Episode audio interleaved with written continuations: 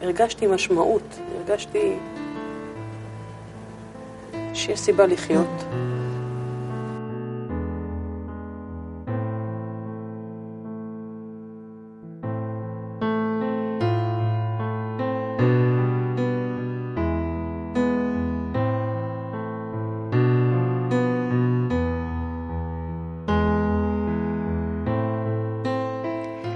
שלום לכם, אני מאוד שמחה שאתם מצטרפים אליי לעוד תוכנית של בדרך שלך, שבה אנחנו פוגשים נשים מדהימות עם סיפורים נפלאים.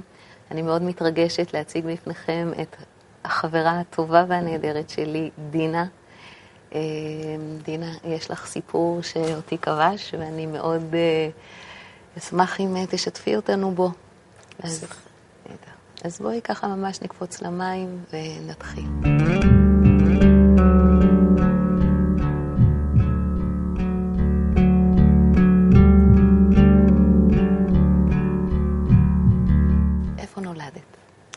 נולדתי באוסטרליה.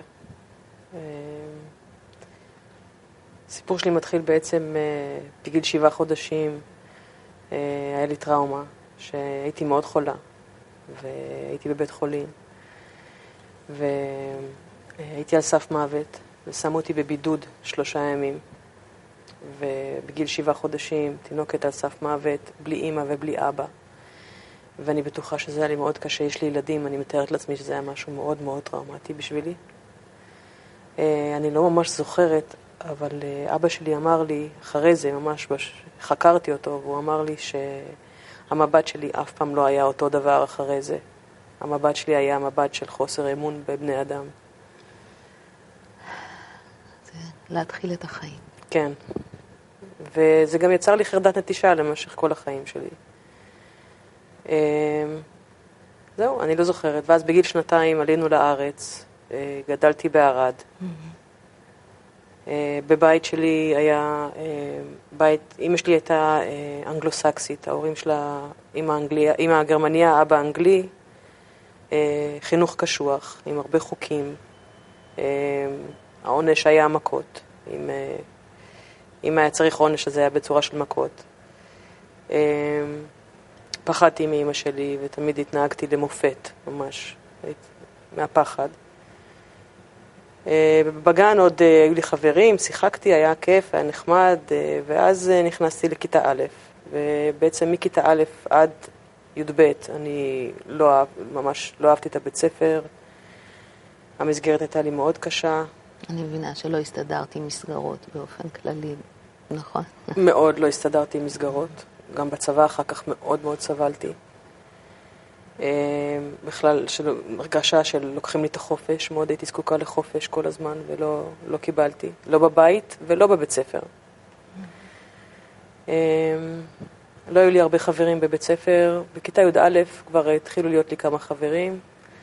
חברה הכי טובה שלי אחת מכיתה י' א', אבל לפני כן חברים ככה לא ממש. אני מבינה שבכל זאת הייתה דמות משמעותית בחייך כל אותה תקופה. כן, אח שלי. היינו 4 אחים בבית. אח שלי היה הכי גדול ו3 אחיות אחריו, ואני הכי קטנה. ואני הייתי הכי קשורה לאח שלי, מאוד מאוד אהבתי אותו. מאוד מאוד אהבה, מאוד חזקה, והיינו משחקים המון ביחד, אפילו שהיינו 5 שנים הפרש. הוא היה מראה לי כל מיני דברים, איך הוא מפוצץ דברים, וכל מיני חרקים והכל, ועושים עבודה בגינה ביחד, ומשתוללים, והיה מרביץ לי מכות, והייתי מבסוטית מזה. כן, וכשהייתי בת 12, אני הגעתי הביתה מבית ספר יום אחד, ראיתי הרבה מכוניות מחוץ לבית, וחשבתי, וואו, יש איזו מסיבה, זה לא היה רגיל. נכנסתי הביתה, ואמא שלי הייתה בוכה. לא הבנתי, ובאתי ושאלתי מה קרה, והיא אמרה, ברק מת. וזה היה לי מאוד קשה. רצתי למטה לחדר ובכיתי המון. למחרת היה לנו עוד שוק שאמרו לנו שהוא לא רק מת, הוא התאבד. ברק היה בצבא והוא התאבד בצבא. ובשבילי זה היה, ברק היה כמו אלוהים בשבילי, היה אליל ממש. וכל העולם התהפך לי בגיל 12.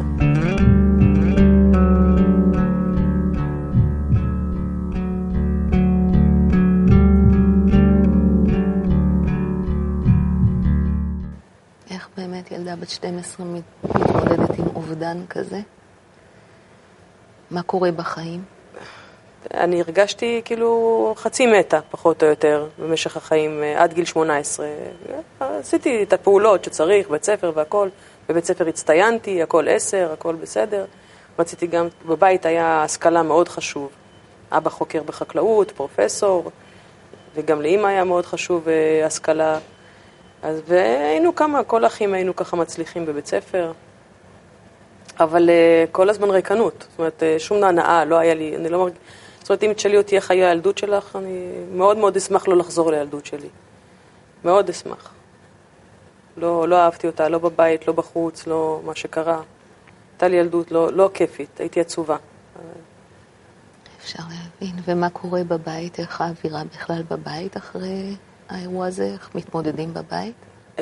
דווקא הייתה התמודדות לא רעה, זאת אומרת, אמא אספה את כולנו והיינו בוכים ביחד, היינו מתאבלים ביחד. בבחינה הזאת זה היה טוב וחשוב.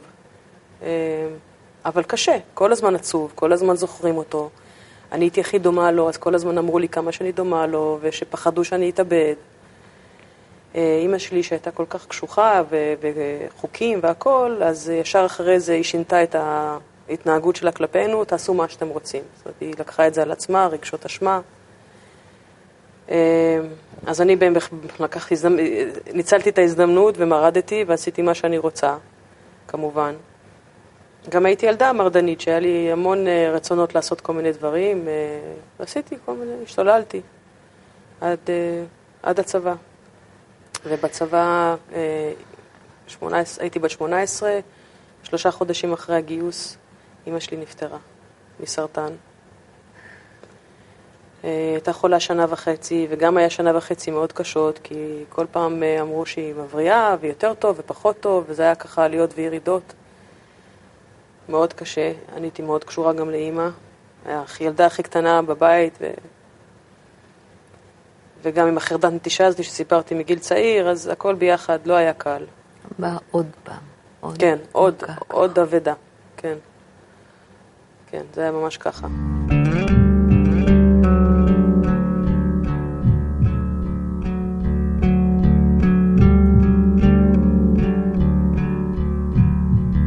ואז את פוגשת? בסוף הצבא פגשתי את יגאל, לקראת סוף הצבא. פגשתי את יגאל, והוא תימני משעריים, 21 שנה גדול ממני, והוא נתן לי המון ביטחון עצמי. הוא בעצם הראשון שאמר לי את כל המילים שאף פעם לא אמרו לי. הוא אמר לי שהוא אוהב אותי, ושאני יפה וחכמה וטובה, והרבה מאוד דברים שהייתי מאוד זקוקה לשמוע אותם ולא היה לי אותם. עשיתי תואר ראשון בפקולטה לחקלאות, ובסוף התואר כבר הייתי בהיריון. זאת אומרת, לפני כן התחתנו, ואז נכנסתי להיריון, ואז החלטנו שאנחנו הולכים לעבור לגור בסיני, שבעצם לא בדיוק ככה. איזה שנה זה היה? ב-97. 97, 98. החלטנו שאנחנו רוצים לטייל בסביב לעולם. זו הייתה החלטה. בסופו של דבר רק גרנו בסיני, אבל ההחלטה הייתה לטייל. אני מבינה שתמיד היה לך רצון בעצם לטייל, נכון? היה לי לחקור, כן. לחפש. כן. היום כבר לא, אבל בזמנו בהחלט לחקור, למצוא, לטייל, הכל, רק למצוא את האושר. חיפשתי אושר ולא מצאתי אותו. וזה היה מסע. הרבה מקומות טיילתי בעולם בשביל למצוא, לחפש את האושר. אז היינו בסיני, ובסיני רבנו הרבה, והיה לי חבר לפני כן, לפני יגאל, ולא ידעתי שהוא אוהב אותי, אבל הסתבר שהוא כן אוהב אותי, ובאה אליי חברה לסיני, והבהירה לי את העניין הזה, ובעצם באותו יום שידעתי, זה אחרי שהיו לי המון סכסוכים עם יגאל, והוא היה בוגד, וכל מיני דברים לא נעימים. ואחרי שהבהירה לי שהוא מאוד אוהב אותי ושהוא בוכה והוא רוצה שאני אבוא. אותו חבר שהיה לפני בעצם. נכון. קוראים לו דוב עד היום. כשהבנתי שהוא בעצם כן אוהב אותי, אז למחרת הייתי עם מזוודה ביד אחת, הילדה ביד שנייה, ומסיני נסענו לאילת. באילת התקשרתי לה ואמרתי לו, דוב, אני באה לגור איתך. הוא אמר לי, בואי. נסעתי עד למצדה, הוא היה עובד במצדה. ממצדה נסענו עד לטבריה, כי הבן של אחיו היה לו בר מצווה באותו יום. חזרנו באותו יום לערד, ובעצם מאז עברתי לגור איתו. עם דוב. כן. עוד לפני שנפרדת מיגאל בעצם. לפני שהתגרשתי. לפני שהתגרשתי. נכון, כן. באותו יום מיגאל, אבל הייתי עם דוב. מיגאל לקח לי 6 שנים לקבל גט, הוא לא רצה לתת לי גט. הוא מסיני עבר לישראל לתקופה קצרה, ואז עבר לגור בארצות הברית. תגידי לי, ככה הגעת לדוב, שאז היה האהבה הגדולה שלך, הרגשת שמצאת את האושר, הרגשת שמצאת את המקום שלך? בהתחלה, ממש תקופה מאוד קצרה.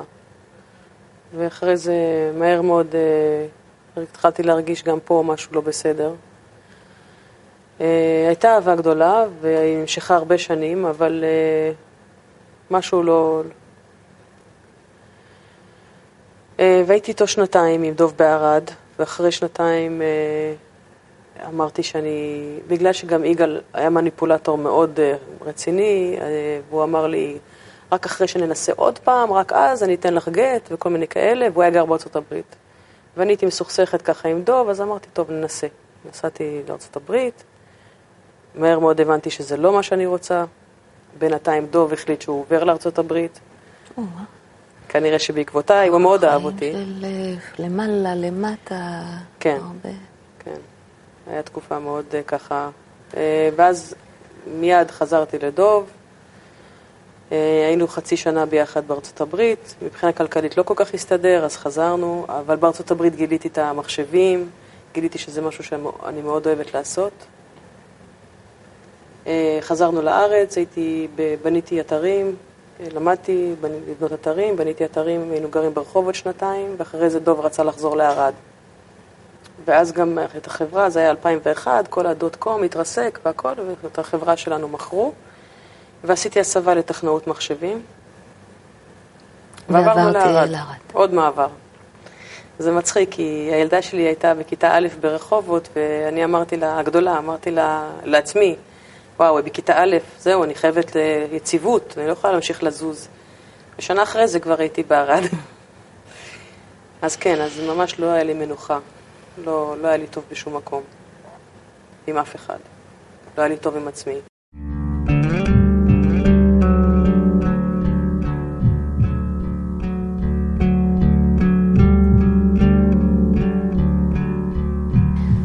אני מבינה שאת עוברת שוב ככה למקור, נכון? חוזרת לאוסטרליה, כן. ואחותי גרה באוסטרליה, אמרה לי, בואי, זה בדיוק בשבילך, מקום בשבילך, כולם פה נראים כמוך.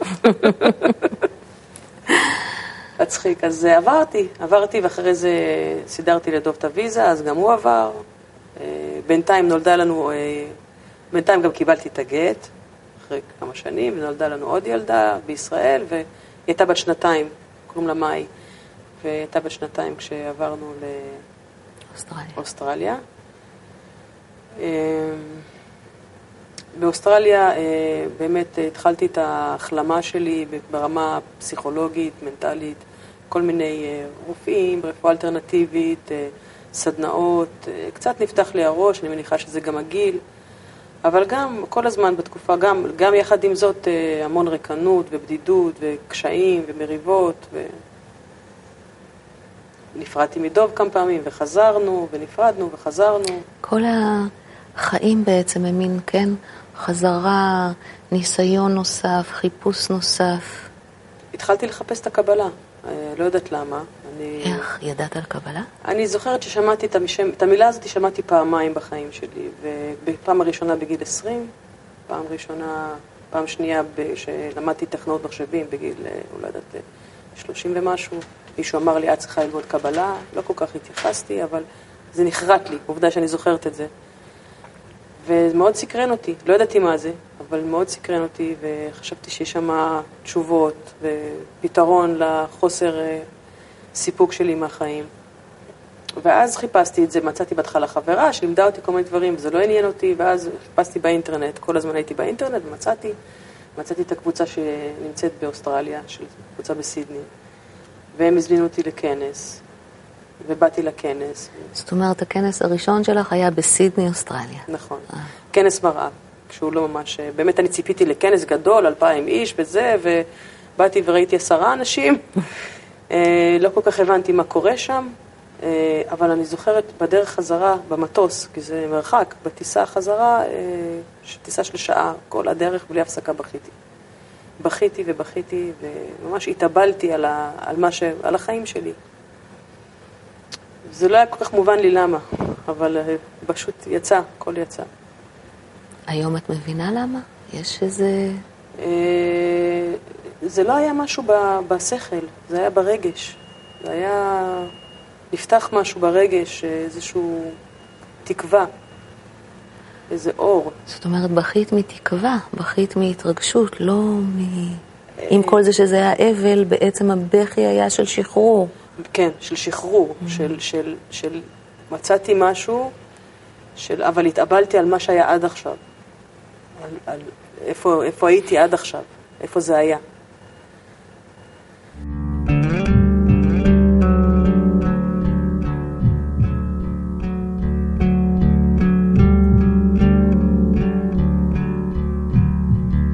במשך, לא יודעת, משהו כמו חצי שנה לא עזבתי את המחשב.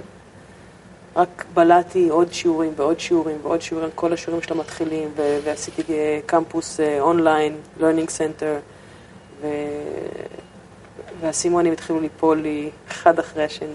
הייתה לי חברה שהייתי לומדת איתה משהו אחר, ולא הפסקתי לדבר איתה על זה, וכל הזמן נשפך הכל והכל, והתלהבות ומשהו.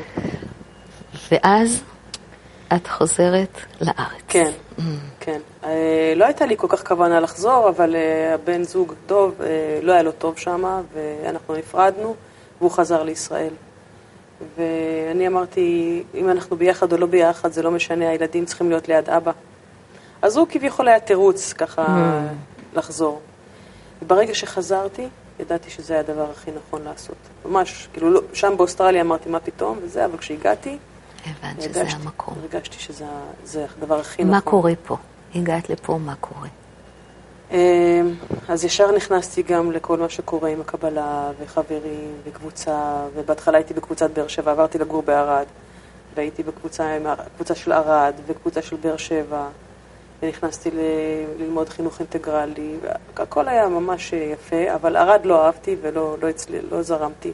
ואז עברתי לגור במושב מאור, כי הייתה לי חברה בדרך שמה, עדיין היא חברה, עדיין, קוראים לה מעיין, והיו שם עוד 5 משפחות עם ילדים, כולם בדרך, ויש לנו שם קהילה מקסימה, ולילדים שלי יש חברים מקסימים בדרך, וטוב לי שם במושב מאור עם החברים שלי, ואני בקבוצת חדרה. דינלה, את... מגיעה למצב הזה, את מרגישה שסוף סוף האחור הזה, הריקנות, זה מתמלא במשהו? בהחלט, בהחלט, בהחלט. אני, הריקנות הייתה תהומית ולפני הקבלה, וממש צ'יק צ'ק אחרי שהתחלתי ללמוד, ממש לא לקח הרבה זמן שכל הדברים שמיליתי את עצמי כדי למלות את הריקנות הזאת, כדי לברוח מהריקנות הזאת, כבר הפסקתי את הכל. והתמקדתי רק בקבלה, וזה עשה לי כל כך טוב. הרגשתי משמעות, הרגשתי שיש סיבה לחיות, שיש לזה המשך. אני מבינה שגם הילדים שלך ככה בדרך, איתך. נולד לי גם בן באוסטרליה, כן, ברק. על שם אחי. על שם אחי, כן. מקסימים, ילדים מדהימים, והם איתי בדרך כמובן, בקבוצה יש לנו פעילויות לילדים, ויש להם חברים בדרך, של הורים בדרך. טוב לי.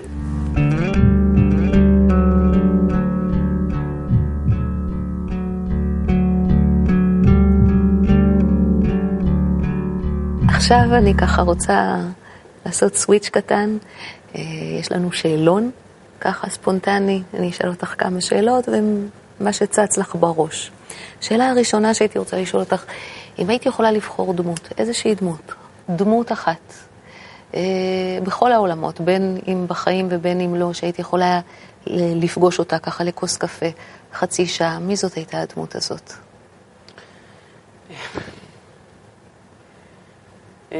הרב לייטמן, הייתי שמחה לשבת איתו. הרב שלנו. ואם הייתי יכולה לשאול אותו שאלה אחת מהותית, מה היית שואלת אותו?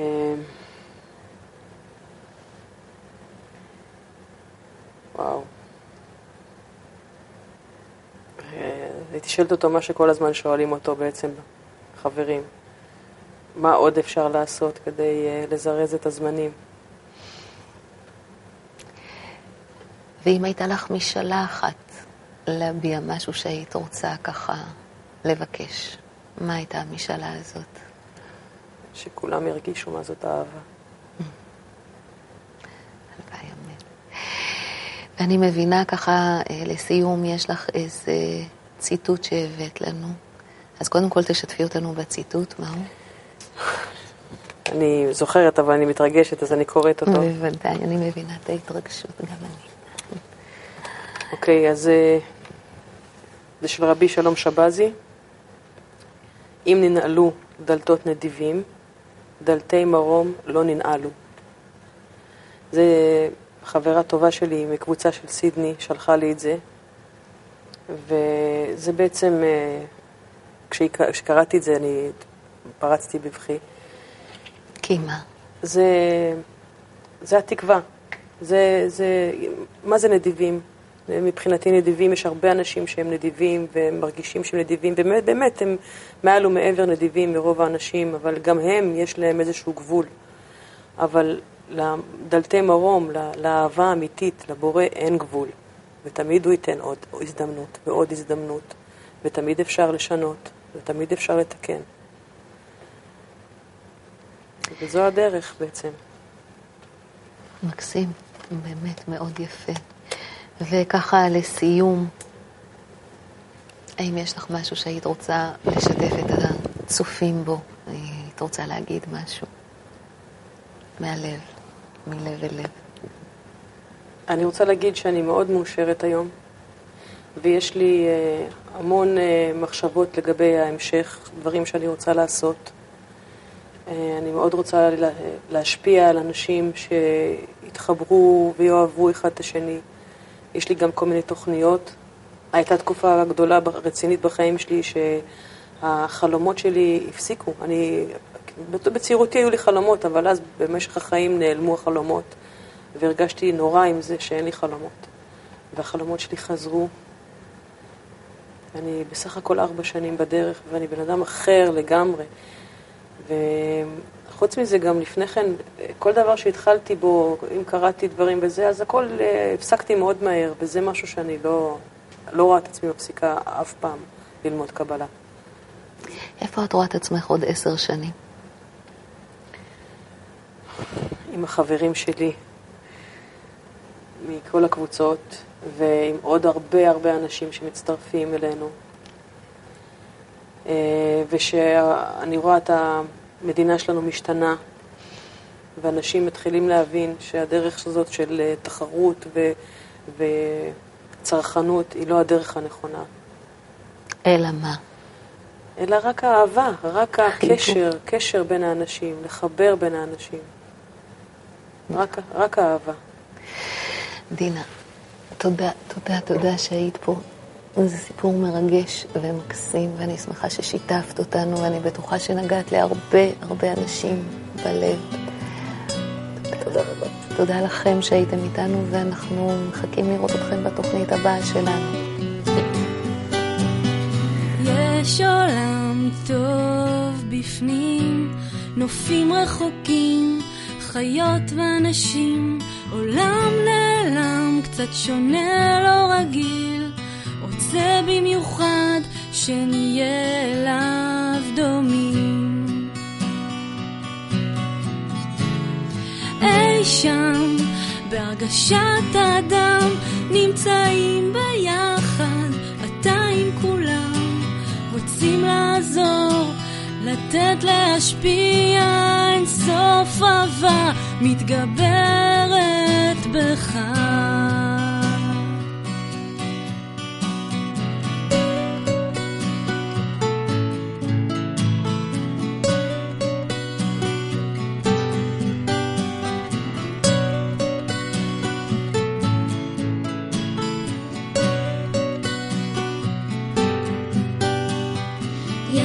עולם טוב בפנים, נופים רחוקים, חיות ואנשים